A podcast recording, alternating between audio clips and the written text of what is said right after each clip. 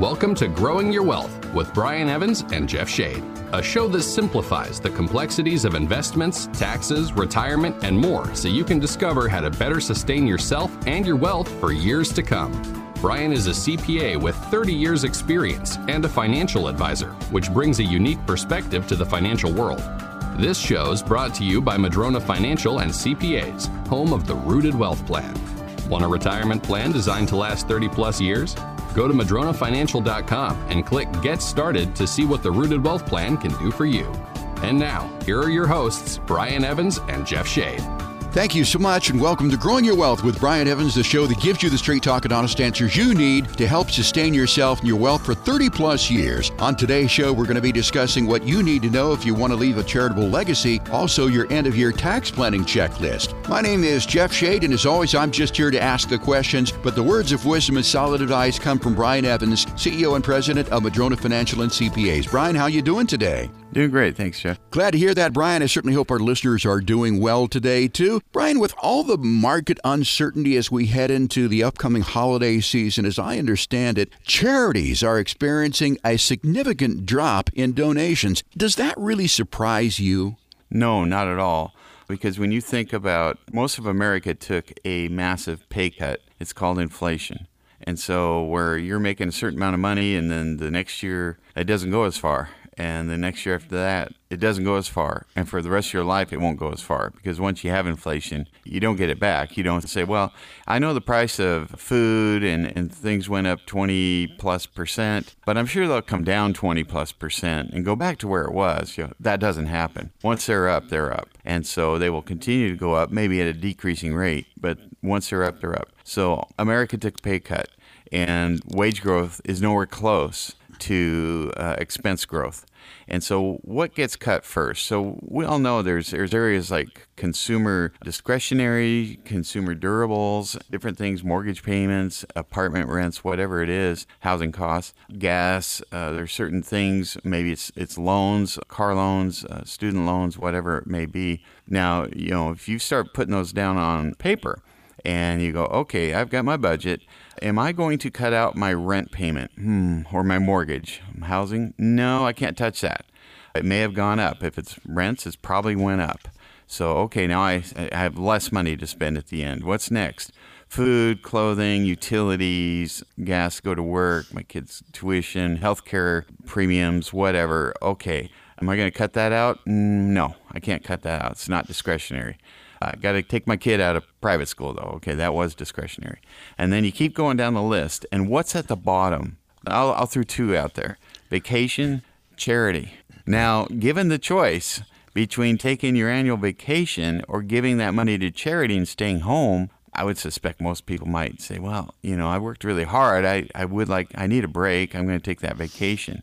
So to me, the very last thing in anybody's budget is the truly discretionary items led by charitable donations. So when the country took a 20 to 30% pay cut, essentially, that's what gets cut out of people's budgets first because that's the easiest one to cut. Again, you can't cut your housing costs.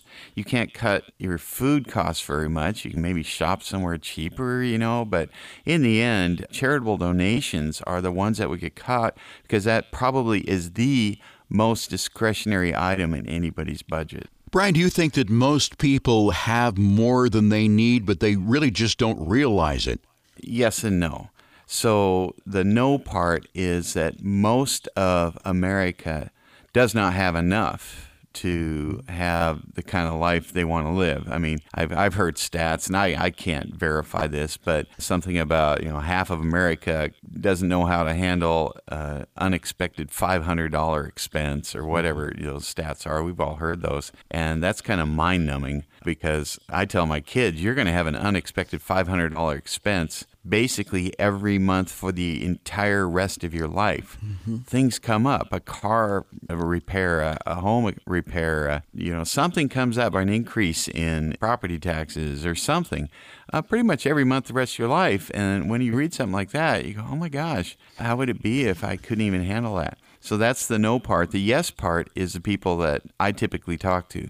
Yes, you probably have more than you realize, that you probably have more than you need if you're a regular listener to Growing Your Wealth Radio. Because, you know, it's I'm cherry picking my audience here. I got a target audience of people that have worked hard, saved money, invested, and been successful. So they have wealth to grow. And so they're listening to Growing Your Wealth. And, and you know, we have our $500,000 investable minimum and all that stuff. So most of my clients have a lot more than 500,000. They they have uh, lots of money when we do their plan. We determine that they they have more than enough.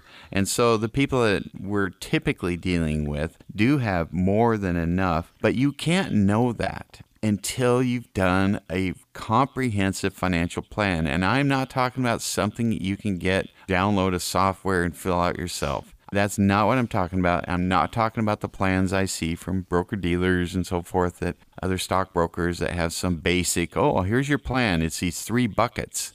Here's your plan. It's a little spreadsheet here. Here's your plan. They aren't comprehensive enough. They don't take into account future estimates of IRAs during your later years, required minimum distributions, and the taxation on them, etc. You know, I'm talking about getting uh, very, very accurate with these things. So my clients typically, you know, when I when I meet with someone, I can prove to them that they have more than they need. I can tell them approximately how much that cushion is per year for the rest of their life, according to certain assumptions, and we can see that. But you really can't be charitably minded too much for most of us until you have that information. If you don't have that information, you probably can't loosen up the purse strings to help a charity. You probably can't loosen them up to help yourself. You probably aren't spending enough money on yourself because you're worried about running out of money. But after you come in and we do the plan and we show you what you have to work with, people are always like, Really? I have that much cushion. I'm going to pass away with how much? Oh my gosh. Well, is there something I could do differently now? Yes. And then we can talk about this stuff. Charitable donations might be part of that plan. And Brian, when it comes to charitable giving, I think most people think of the tax savings. I mean, how much am I going to be saving on my taxes if I give this much to charity? And that's just the monetary part of it. But really, there is a much bigger picture or a different way to look at this, isn't there? Oh, yeah. It, certainly the tax savings part is part of it, but that is not why most people give. Because, you know, as you if you're in the 24% bracket and you give uh, $1,000, you know, you get, if you're itemizing, you get $240 back from the federal government. You're still out 760 so you're you're still giving of your own money you could have spent on something else. So that's generally not the primary reason people make charitable donations. But there's another aspect to this, and we'll talk a little bit about some of the techniques people can use.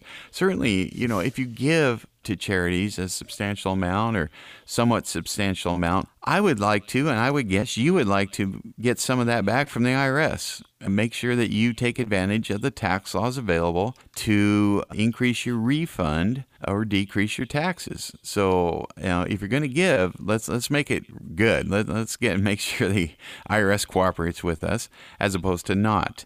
But the the real thing about charitable giving is a lot of people look at that and because they don't know, they have a, a lousy financial plan. And they may think they have a good one, but you know, uh, I've looked at so many that, that I say, "Wow, okay, well, we missed a couple of assumptions and you know what happens when you put the wrong assumption or the wrong cell right. on a spreadsheet? The whole thing's a mess. Mm-hmm. It's like putting a stink bug in the middle of your stew. You know, it's just one little one little problem, yeah. but it ruined everything. And so that fear of to give sets in, and and certainly if we can alleviate that, now you can be open to the idea of okay, I can give money. I can give money when I die, but what would it look like if I gave money while I'm living? What if I saw the ramifications of some of the things that I'm able to give, whether it's to those in need around you that you know, your your kids, your grandkids, your charities, certainly that could be a very fulfilling thing in life, like giving your life purpose. Getting up today, how did I make this world a better place this this month, this year? Am I making the world a better place or am I just trying to improve my golf game as I age? You know, I'm not saying anything against golfers, but you know, there there might be more to life, you know, and and so many of us could really uh, add some purpose to our life, real positive purpose by getting involved in charities, charitable work, charitable gifting while we're living instead of just waiting until after we pass. Brian, earlier you talked about having a financial plan and determining how much someone has uh, to give to a charitable endeavor. How do you determine if someone's financial plan is sturdy enough to support charitable giving? Well, that's a good question because a lot of people might look at their plan and go, well, the plan says I'm going to be okay. But something you got to ask yourself if the markets go down, are you going to be uncomfortable with that plan that you're looking at right now?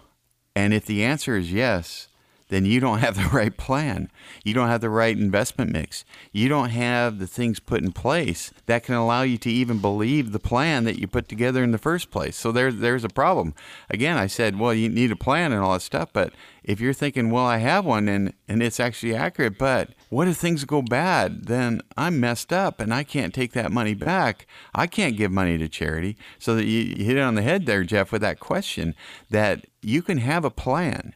However, if you're uncomfortable with a market that's not going the way, whether it's a real estate market, whether it's a stock market, the bond market, these are all different markets that have had good times and very bad times. And so having a plan that protects you against that so you can have the, the peace of mind to know that you'll be okay no matter what the market is, that's another requirement of being able to open yourself, I think, to a lifetime of proper charitable giving. And Jeff, when I talk about a plan, I'm not just talking about a plan because not all plans are the same. There's good plans, there's great plans, there's bad plans.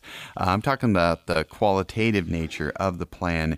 And there was a recent study that came out, and it's talking about retirees, and evidently about 25% of us have no plan whatsoever. 35% of us have a direction but no plan. So that's over half now with no plan. Of the ones that do have a plan, the 40 or so percent, there's about 20% that you would say have a rough plan, and 20% that have a comprehensive plan. So one in five retirees have a comprehensive plan, according to the study. Now, I will take that, break down that 20% and say some have a good comprehensive plan, some may have a great comprehensive plan. And that's what I think the people listening to this show want is to have a great comprehensive plan. Why wouldn't you, of course? So here's what I encourage people listening to do is to give us a call and set up a meeting so we can discover whether it makes sense for you to talk to us about doing a comprehensive plan that can help take you from good to great because we're talking about charitable gifting right now, but we need to take care of yourself first. We got to make sure you're okay. And you can't be okay if you're one of the 80%. Uh, well, I guess you can be, you can get lucky, but certainly if you're one of the 80% that doesn't have a comprehensive plan at a minimum, and one of the, the less than 20% that have a great comprehensive plan where you're not worried about markets going up and down, that's a very, very small slice of our population. I want anybody listening to be part of that small slice. So if that's you, then I encourage you to give us a call. Brian, if this conversation resonates with our listeners and their desire to charitably give and leave a legacy, as Brian said, we want you to give us a call. You can do it right now. That number is 833 673 7373 and request your Madrona analysis. If you want to sustain yourself and your wealth and your quality of life, but also charitably give, find out if you can do that by calling 833 673 7373 for your Madrona analysis. You can do it today. Phone lines are open. Now, you must have at least $500,000 or more of investable assets. And if you do, we will send you out as a bonus Brian's book, Seven Steps to a Successful Retirement. This is just a conversational analysis that's not going to cost you a dime, but it could be just what you need to put together a charitable giving plan that will mean more than just a tax advantage to you, but could change the direction and the life of your favorite charity. Once again, that number is 833 673 7373. And as I said, our phone lines are open right now for this no cost, no obligation conversational analysis. Remember, this one call could make all the difference. Brian, when I think of charitable gifting strategies, often it comes to mind these multi million dollar endowments and scholarship funds and so forth. But how much do you really need to begin to make a difference in someone else's life or an organization? Uh, not a whole lot. You know, I, and certainly I could talk about charitable remainder unitrusts and annuity trusts and endowment scholarships funds. And, and I actually will here a little bit of personal experience.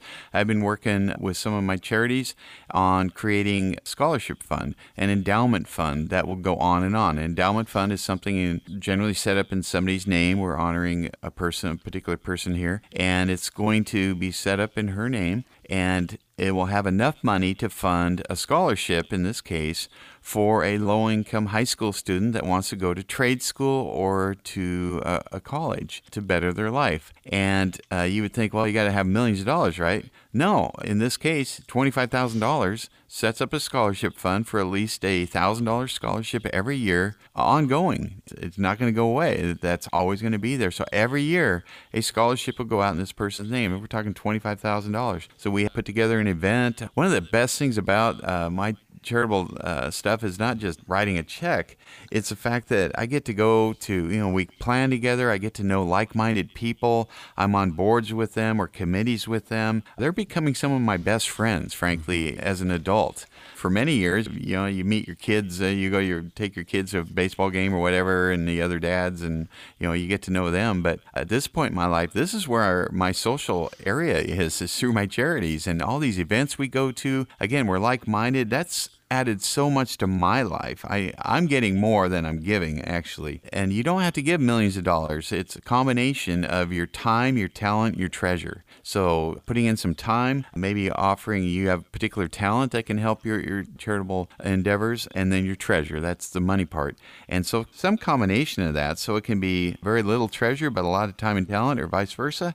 But if you're going to give some money, make sure it's tax deductible and, and you're getting that benefit too. I definitely uh, encourage that. But I just wanted to share that the rewards I have found, which I, I didn't know about until recent years, the more charities I've been able to, you know, I'm always at it as a treasurer or finance committee person because of my background, of course.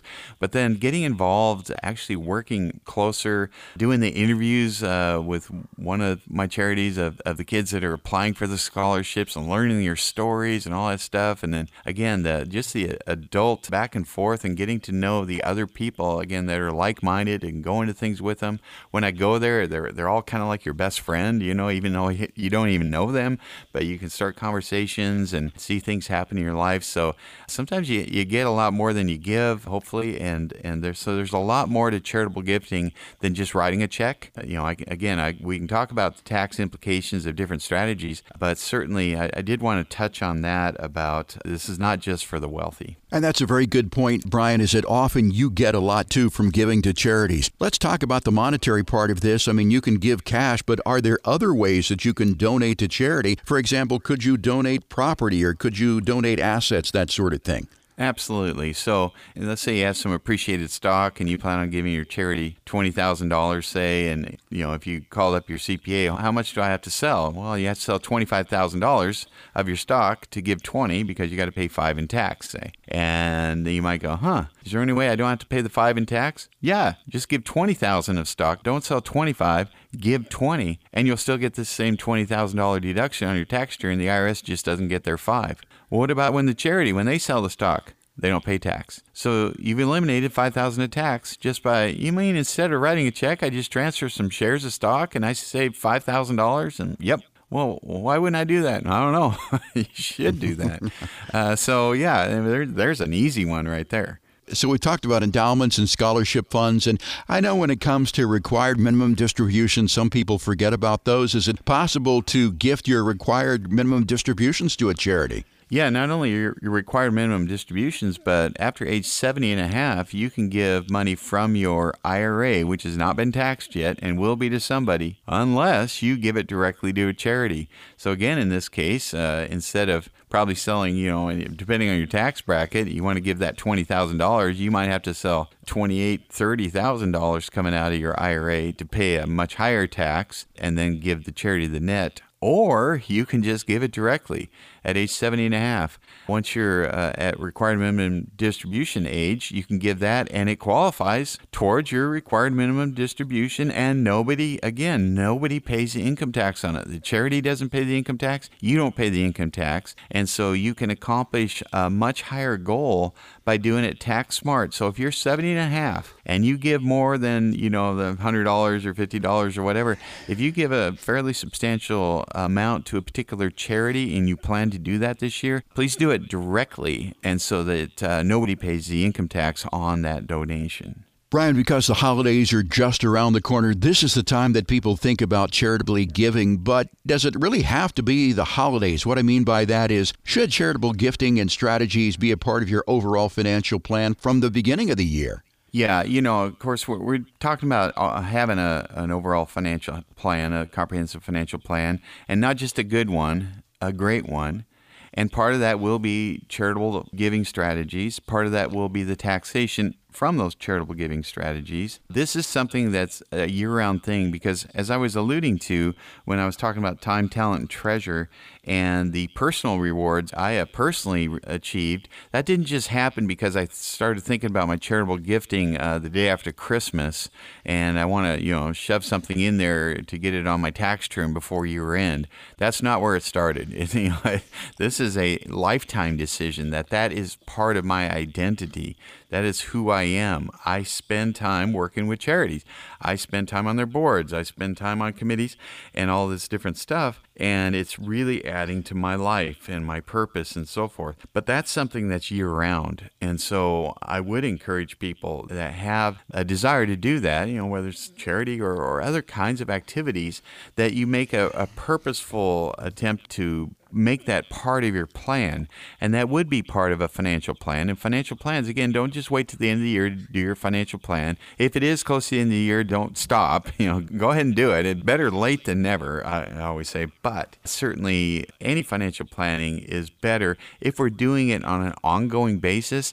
And so that's one of the advantages our, our clients have. This is not a one and done. Once we do a comprehensive financial plan, that thing changes the, the next day. Markets change every day of our life, every hour. And so things are changing all the time. We don't have to do a daily financial plan, but we do need periodic great financial plans updated because things change in life, things change with investments.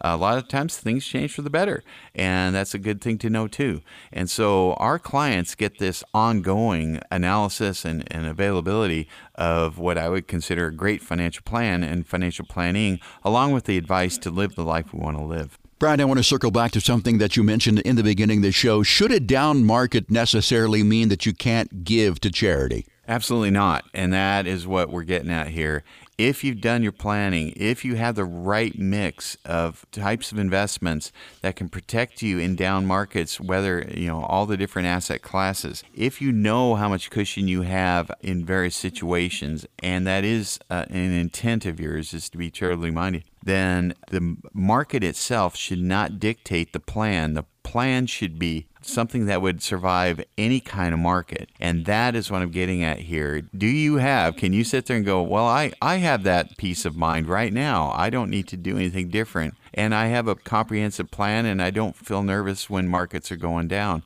if you can't say that to yourself, then you're probably not there. And that, that is, you know, what we're talking about here is getting to a point where you feel comfortable in any market to do the things you want to do. And if charitable gifting is part of that plan of doing things you want to do, then that's something we want to help you with. And Brian, again, I want to point out that if this conversation resonates with our listeners and they're desiring to charitably give and leave a legacy, again, call 833 673 7373 to get your Madrona analysis and find the different ways that you can charitably give and leave a legacy. Once again, that number 833 673 7373. No cost, no obligation, and those phone lines are open right now. If you're just joining us, this is Growing Your Wealth with Brian Evans. We just finished discussing what you need to know if you want to leave a charitable legacy. If you want to hear the show again, don't worry, we're also a podcast. Just go to wherever you get your podcasts and search for Growing Your Wealth with Brian Evans. You'll get this show and weekday takeaways so that you can stay on top of your wealth and how to grow it. Brian, we're going to take a break.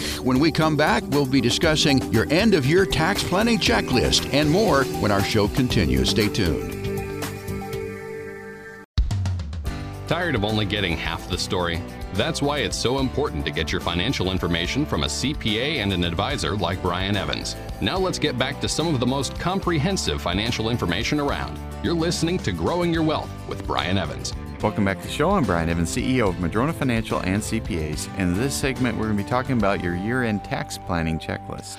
And Brian, here we are almost the end of the year again. And this is the time that a lot of people begin to think about tax planning. And I want to underline they begin to think about it at this time of the year. When should you really start end of year tax planning, or when should you really start tax planning in general? Well, you should start on December 31st. Unless December 31st falls on a Saturday, then I would suggest you start December 30th. Okay. Oh, I'm being sarcastic, aren't I, Jeff? yeah, that's where that's when people do. Yeah. Oh, okay. Well, as as people know that listen to my show, we should start earlier rather than later. Uh, today's a good day to start thinking about actually being proactive, not just thinking about. Sorry, I almost said thinking about. We think about things all the time. I think about walking two miles all the time. I don't always walk those two miles that day, but certainly thinking about is a start, I guess. But being proactive, and really, this show is about being proactive. And why is that? We want you to have a better life. When it comes down to it, this show is about how can we help you have a better life. And we talk about a comprehensive financial plan, not a good one, but a great one, as we mentioned today. And I've never met anybody ever that has had a great comprehensive plan prepared for them where they go, My life is worse off having gone through this process of completing a comprehensive financial plan. So I, I probably start sounding like the dentist at this point or your doctor who Sure. says, Okay, don't eat the sweets, uh, eat healthier and exercise. And you go, I know all that.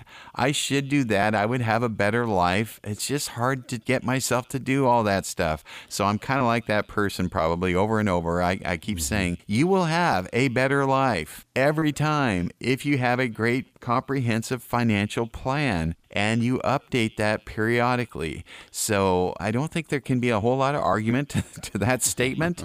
That's what we're offering. Unlike the doctor, we actually offer that, you know, the, the start of that without any obligation or, or any cost to you. So certainly I expect people to say, well, gosh, you're probably right, Brian. That probably would be a good thing in my life. So, you know, the reason we have this show, the reason we do what we do is to try and help you have a better life. And I know, I know to my core that starting with that great comprehensive financial plan is a key component to that. So don't wait until December 31st, like I said, but try and do it earlier. The earlier, the better. Yeah, and a lot of people go to the doctor, they go to the dentist when something hurts. I mean, they go when it's almost too late. What you're saying is really there is some prevention that you can take earlier in the year so that these things never happen. Would that be a fair analogy to tax planning? Is that if you don't wait until it's too late, that you can head off a lot of these problems before they become problems? Well, I think that's a great analogy. I mean, we all know that if you wait until you know you're very overweight for a long time and then you have heart problems, then you go see the doctor. The doctor would have preferred had you come to them 10 years earlier, knowing you were heading in a particular direction that anybody would say, yeah, you're you're at risk for heart disease because of certain conditions. So the doctor would say, gosh, I wish you'd come here 10 years ago. I could have done something to help you. Now it's hard. Or if you come after the crash has happened, well, can you help me? Well, uh, somewhat, but I, I wish you'd come here 10 years ago, five years ago. Give us some time. This is not a, a one time thing. You don't just, uh, gee, I'm really unhealthy and I, I haven't eaten vegetables in 20 years. I'm going to eat one piece of kale. And that should solve everything, right? Or uh, I haven't exercised in years, but I'm going to exercise on January 1st. I'm going to join the health club, go there one time, exercise, and that should fix it, right? Well, well no, it won't do it. Financial planning is a lifetime kind of thing. Uh, you don't have to continue to do it. That, that's a nice thing. You know, with exercise, you got to keep co- going back. With your diet, you got to keep that up. With financial planning, you can do it periodically and be okay. You don't have to do, uh, re-up to your financial plan every every week of your life, but you got to get it right and do the steps and the processes that we would go through. And it is a process. It's not a, a one and done, a one meeting. Hey, uh, let me tell you about my annuity or my 60-40 stock bond split. I'll take all your money and have a nice life. You know, we're not that firm, certainly. And so it's a process for us to go through with you over time. It doesn't take as much time as you think of your own time or effort because we do the heavy lifting, but periodically we want to make sure that you're on the right track and we can help you get on the right track. So that's why we do what we do. And once again, to use a medical analogy, you don't want to wait until you have a stage four tax illness. You should head this stuff off so that it never gets that far. So, to that end, instead of waiting till the end, I mean, as you said in the very beginning, that's when you want to do tax planning. How would someone start? I mean, where would you want to begin this journey to make sure that you're not paying any more taxes than you have to? Yeah, unfortunately, you know, one of the reasons I became a financial advisor is not because I thought the world needed a, another stockbroker or registered investment advisor. It didn't. What the world needed was financial uh, investment people that understood tax law, estate planning, charitable gifting strategies, business succession, real estate, on and on, that knew the, the combination. That's why it's Madrona Financial and CPAs. It's that combination. Now, most people that I talk to are disappointed with their CPA. And I'll say disappointed with their CPA and at the same time really like their CPA. So, really like my CPA, disappointed that I don't really get advice. They're really good at filling out the forms and they get them right. And I feel a lot of peace of mind that I'm not going to have the IRS beating down my door because I know the forms are filled out. And even if they come, I can turn to my CPA and they'll be with me and they'll, they'll be uh, communicating with the IRS. So, that needs to be happening in people's lives. That's that's a great thing. But disappointed in the fact they cannot get investment advice. Why is the primary reason? The primary reason is CPAs are not allowed to give investment advice. They're not licensed. They can't do it. A secondary reason is they don't know how. They are not trained in that. I was not trained in that through college, through the CPA exam, through years of being a CPA, being a partner of a CPA firm. I was not trained in investment product and application. Conversely, people are disappointed that I talk to with their financial advisors. Do they like them? Absolutely. Love my financial advisor. Really nice person. Go golfing with them. Uh, they know my dog's name, and you know we talk about all kinds of things. And they're really nice, and they put on these great parties, and I go to, and they're really fun. I really like my financial advisor. And then I'll say to them, Well, then why are you here? Why did you get out of bed to come to my office to tell me how much you love your financial advisor? Well, because they can't answer any of my questions. Well, what kind of questions? Well, pretty much anything on real estate, on business succession, charitable gifting strategies, tax planning, estate planning, tax advantage investment strategies, Delaware statutory trust. They can't answer any of those questions because they're not licensed to answer tax questions. So, again, disappointed in people you like, and maybe you have that CPA that you're disappointed in that, you know, we can work with other CPAs.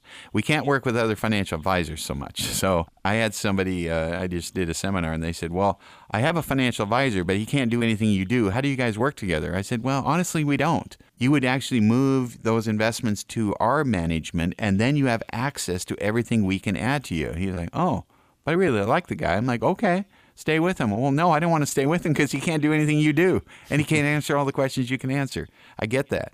So we can't necessarily work with other financial advisors, great, but we can work with your CPA, great, because we speak the same language and we're, we're on the same page. They want you to have a better life. They just don't have access to our products and they don't have training in this area, but we can work with them and we encourage you to keep your CPA. I'm not looking to have you change your CPA. When you find a good CPA, stay with them. They're they're tough to find, but we can complement that relationship by adding the financial component and give you a great financial plan, a great plan going forward with your great CPA doing all the stuff that they do and us doing the stuff that we do. Brian, as you said, many people love their CPAs. They, they've had them for years. And as you said, you can work with your CPA. Most CPAs, though, really are looking through the rear view mirror. They're looking at what happened last year. And I think when you were just a CPA, didn't you say you didn't even know what year it was? You really weren't looking ahead. I was always confused with what year it was. I'm doing amended returns from three years ago, two years ago, one year ago. I'm using, I'm all in last year. I'm looking at stuff from this year, and yeah, I, I truly did. And you know, I'm not knocking CPAs. Uh, what I'm knocking is that financial advisors aren't working with CPAs, and they just don't talk to each other very often at all.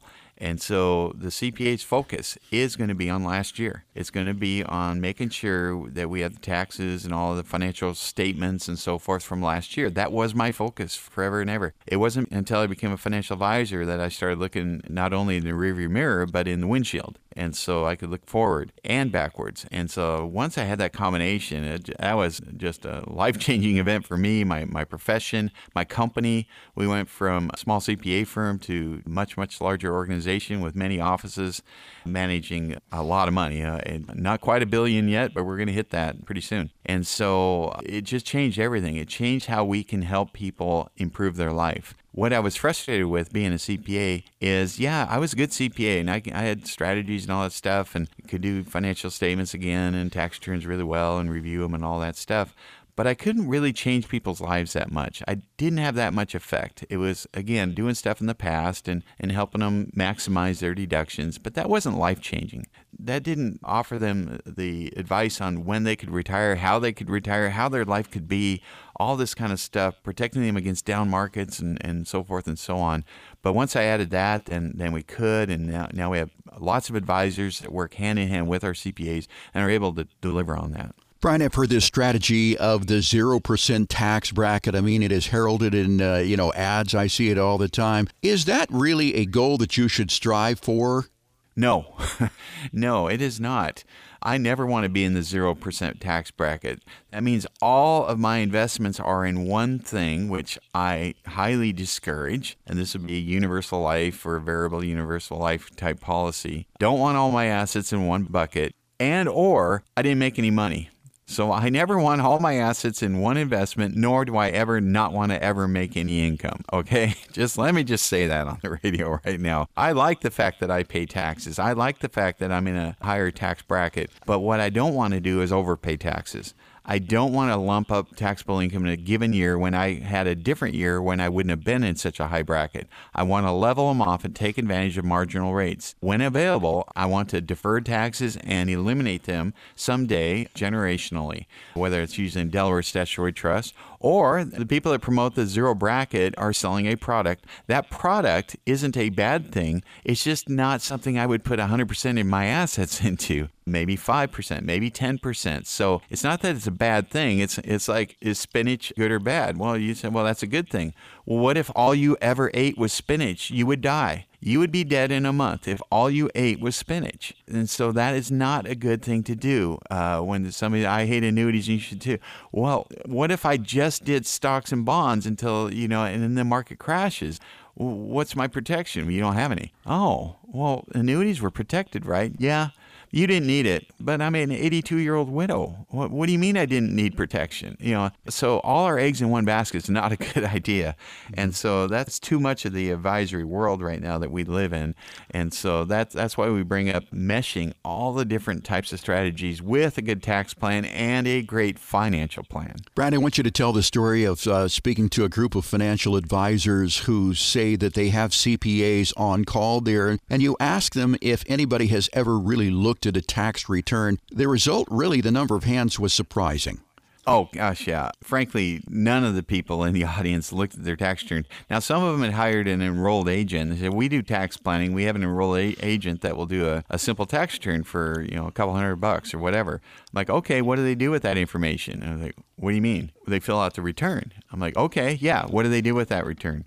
Uh, well, they give it to the client. They, they send them a bill. I'm like, yeah, exactly. That is not an integrated financial and accounting firm. And frankly, the, the, people that I hear that they even hire, the ones that the very few that actually have someone that will prepare a return, is somebody that would be uh, we would call them a junior staff person. You know, maybe accountant one, accountant two, maybe even accountant three. Certainly not a supervisor, manager, that kind of thing, partner. We have all the different levels here, from advanced tax planning to just basic tax return preparation and everything in between. But even my most experienced CPAs aren't necessarily trained in the analysis part of once I've done that tax return, what can I glean from that? And one of the examples I give is on Schedule E. So if you own rental houses or any any investment real estate, you know you fill out your CPA fills out Schedule E.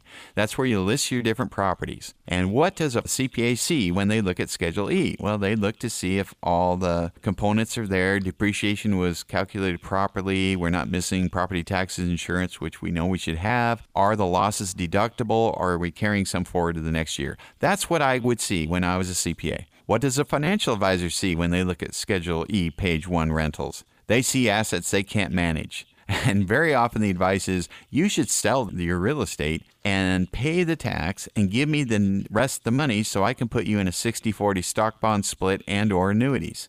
Okay. What does Brian and the Madrona team see when they see Schedule E, page 1? We see rentals, and depending on your age, you may be at a time when you want to consider retiring from being a landlord. We see the net profit from the rental. We add back depreciation, figure out your cash flow from that relative to your fair market value. We'll prepare a spreadsheet showing what your actual cash flow return on investment is property by property to help you determine if any of these are hurting your finances helping them? How much?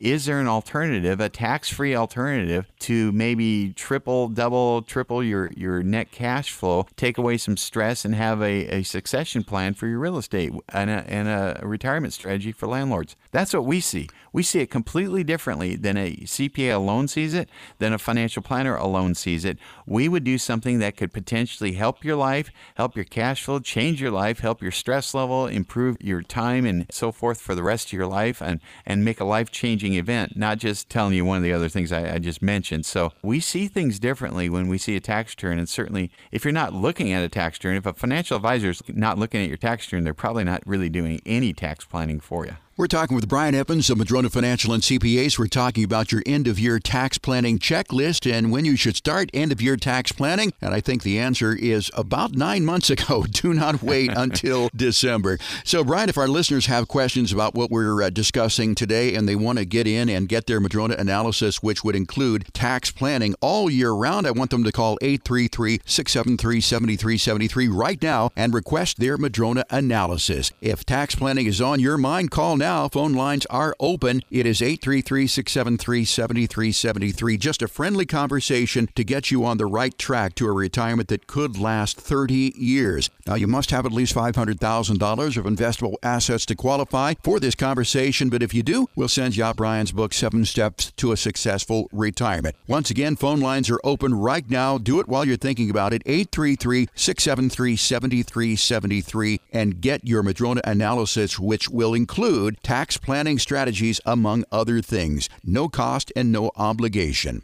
Brian, let's continue our conversation here about end of year tax planning and some of the problems that you have seen there at Madrona Financial and CPAs. I would imagine that you've seen many clients who do not have a plan and most of their assets are in IRAs. I see that a lot. And what happens is if, if they don't come in, this is what I see happening is that somebody retires in their, let's say it's their early mid 60s, and pretty much all of their investable assets are in IRAs.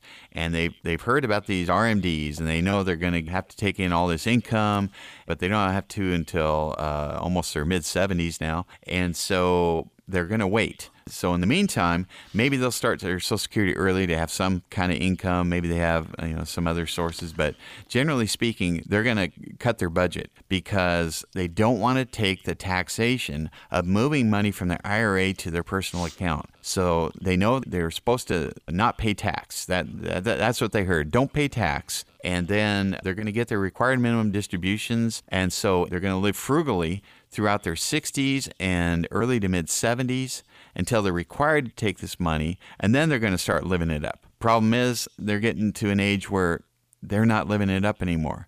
They haven't, that's not their lifestyle. Now they have some really high tax bills because those IRAs grew and grew and grew, and now they're in a higher tax bracket and they're going, huh, that was not an awesome retirement. So I just laid out this really sad story.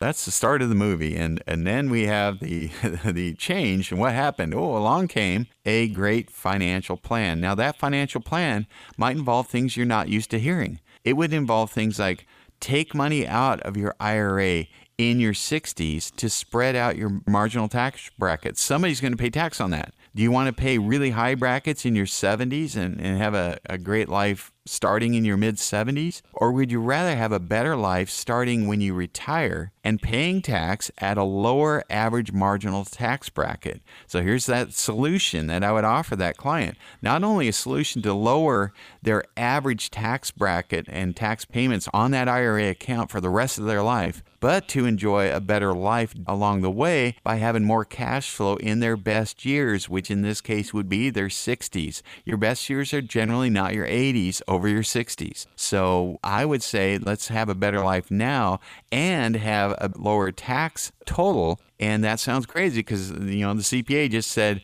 you want to volunteer taxes earlier rather than later to spread out your average marginal tax brackets over your lifetime. Brian, as a CPA and a financial advisor, you've been doing this for between 20 and 30 years easily. Beyond that particular situation, what are some of the other client problems that you have seen that you've come up with a solution for? Yeah, another one would be maxing out contributions to qualified retirement accounts. Uh, and you go, wait a second, why is that a bad thing? You just told me to pay more tax, and now you're telling me not to put as much money away into my 401k or whatever. No, that's not what I'm saying. What I'm saying is there can be tax smart ways to invest knowing you're going to pay tax on things down the road. What if instead of putting money into your qualified accounts, because a lot of people think, well, I want to put money into my deductible 401k now because in retirement I'm told I'll be in a lower tax bracket. Well, many of my clients are actually in a higher tax bracket than they plan to be. Their investments did well, they did well, and in retirement, they're actually in a higher tax bracket than they plan to be and the future of tax brackets. I just did a seminar and I asked uh, 150 people in the room how many think that given our national debt that the income tax brackets are going to decrease 10 years from now versus increase and there was no hands out of 150 so i'm pretty sure that tax brackets won't be lower in the future.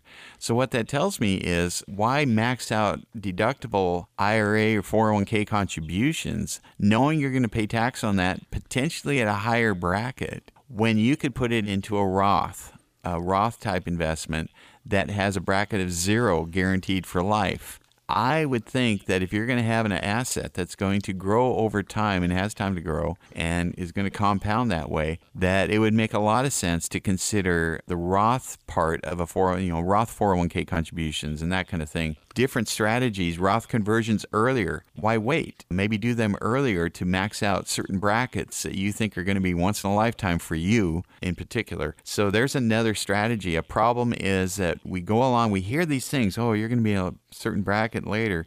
And then when you put it to the test, you go, wait a second, that doesn't apply to me. Is there something else I can do? So we can help you solve that problem too. Brian, I think most people are familiar with Trump's uh, Tax Cuts and Jobs Act that expires at the end of 2025. It sunsets. How does that happening play into this conversation? Well, you're making a big assumption there, Jeff, that we're all keeping track of Trump's tax cuts expiring in 2025. And I'm glad you said it that way because I'm pretty sure everybody listening go, I don't know when Trump's tax cuts uh, are expiring, sunsetting, and how that affects me. Mm-hmm. Uh, no, you probably don't. I, I don't for my own, probably uh, off the okay. top of my head here. but uh, I would say that that would be part of the planning process that as we're looking at things that are going to change, we would take that into account. We know that certain rules rules are changing in 2025 and uh, what that may or may not mean for you. And these are probably conversations you aren't having right now. So that's a, another example of something in the horizon we know about right now. We already know certain things are changing. Can we prepare for that? Can we prepare for the change in tax brackets and certain things expiring and so forth? Well, yes, we can. Can we on December 31st of 2024? Probably not. a little bit too late. Uh, I'm sure uh, folks here are taking that day off. So, yeah, we can start that planning now. And that's just an example of another thing we know is going to happen in the future. We know we're going to age and not be as active in the future. We know tax brackets may go up. We know Trump tax breaks are going to expire and we know when. We know different things about our future income. We know when annuities are going to kick in, Social Security is going to kick in. What can we do now to prevent waiting and bunching up income so that it's all taxed, you know, the extra income's taxed at the highest marginal tax bracket for the rest of my life? Nobody wants that. Let's move that into a lower bracket year and maybe an earlier bracket year where we're volunteering some tax at a lower bracket versus paying a lot of tax at a higher bracket late in life when the money maybe doesn't mean as much to us. Brian, I know that the tax laws change on an annual basis, and I understand that Madrona Financial and CPAs that the CPAs are constantly in a learning process. They're really updating themselves and going through some ongoing education every year in the new tax laws. Well, yeah, in fact, we're required to. Uh, every year we have continuing education requirements uh, as CPAs. And one of those I know my whole staff signs up for every year, whether they're a CPA or not, is the income tax update and the business tax update. So there are changes all the year. And it's not just tax law changes produced by Congress, a lot of it has to do with court cases because the tax law itself is a skeleton and the revenue rulings and court cases fill in the skeleton. And so most of the rules are written a certain way to where they're all subject to interpretation, and then the various tax courts interpret that. So we go through the, you know, the the rules aren't very set necessarily in the tax code, as I mentioned. So we have to know how the interpretations are going. What can and can't we do? What do we think? You know, the most of the tax law is gray. It's not black and white. There are some things that are black and white. A lot of it's gray, and so we go over the gray. And you know, is this dark gray, light gray? Is it black? Is it white? What are we looking at here? And so that is a big part that people probably don't really understand. That there's a lot more to tax advisory than just looking up something in the code. Brian, we have unpacked a lot of information on our show today. What you need to know if you want to leave a charitable legacy and end of year tax planning. Can you sort of give us a recap or something that you want listeners to take from today's conversation? Yeah, we talked about tax planning and charitable gifting. Didn't get into the nuts and bolts of charitable gifting, more big picture about giving your time, talent, and treasure. Uh, certainly, if you're giving some of your treasure, your money, we want to do it in a tax efficient way. But really, it was about giving yourself the freedom to know that you'll be okay in any market if you are one of the one in five people, according to the study, that have a comprehensive financial plan. Even if you have one of those, we want you to go from a good plan to a great plan, a good life to a great life, doing what we can to make that better, whether it is through these charitable gifting strategies, tax planning strategies, investment strategies, all that different things. They all work together that way. And, and that's what we were trying to share, especially with the charitable gifting on the earlier part of the show. So if you missed that, uh, you can always go to a podcast and, and re listen to that. That's right, Brian. For those listeners who are just joining us, as Brian said, we are a podcast. Simply go to wherever you get your podcasts, search for Growing Your Wealth Brian Evans. You will find this show and weekday takeaways so that you can stay on top of your wealth and your journey towards retirement. Well, Brian, we've had a great conversation today, but unfortunately, we are out of time. I want to thank you certainly for your valuable time to spend with us every week, but most importantly, I want to thank our listeners here in the greater Puget Sound for joining us. For Brian Evans, I'm Jeff Shade. Have a great weekend. Get out there and enjoy this great part of the country that we live in. We'll talk to you again next week with another edition of Growing Your Wealth. No statements made during the Growing Your Wealth show should constitute tax, legal, or accounting advice. You should consult your own legal or tax professional on your individual information. Brian Evans and Madrona Financial Services is licensed to offer investment advisory services through Madrona Financial Services LLC, an SEC registered investment advisor. Insurance products are offered through Madrona Insurance Services LLC, a licensed insurance agency and an affiliate of Madrona Financial Services. Past performance is not a guarantee of future results. Investors cannot invest directly into indexes. No investment strategy, including asset allocation and diversification, guarantees a profit or guarantees the avoidance avoidance of loss. Financial planning is an important tool that does not guarantee specific outcomes. DST investments are only available to accredited investors and offered solely through the issuer's offering documents. The DST sponsor determines whether to accept any individual subscription documents. Madrona Financial and CPAs is a registered trade name used singly and collectively for the affiliated entities Madrona Financial Services LLC, Madrona, and Bauer Evans Inc. PC, Bauer Evans. Investment advisory services are provided through Madrona. CPA services are provided through Bauer Evans.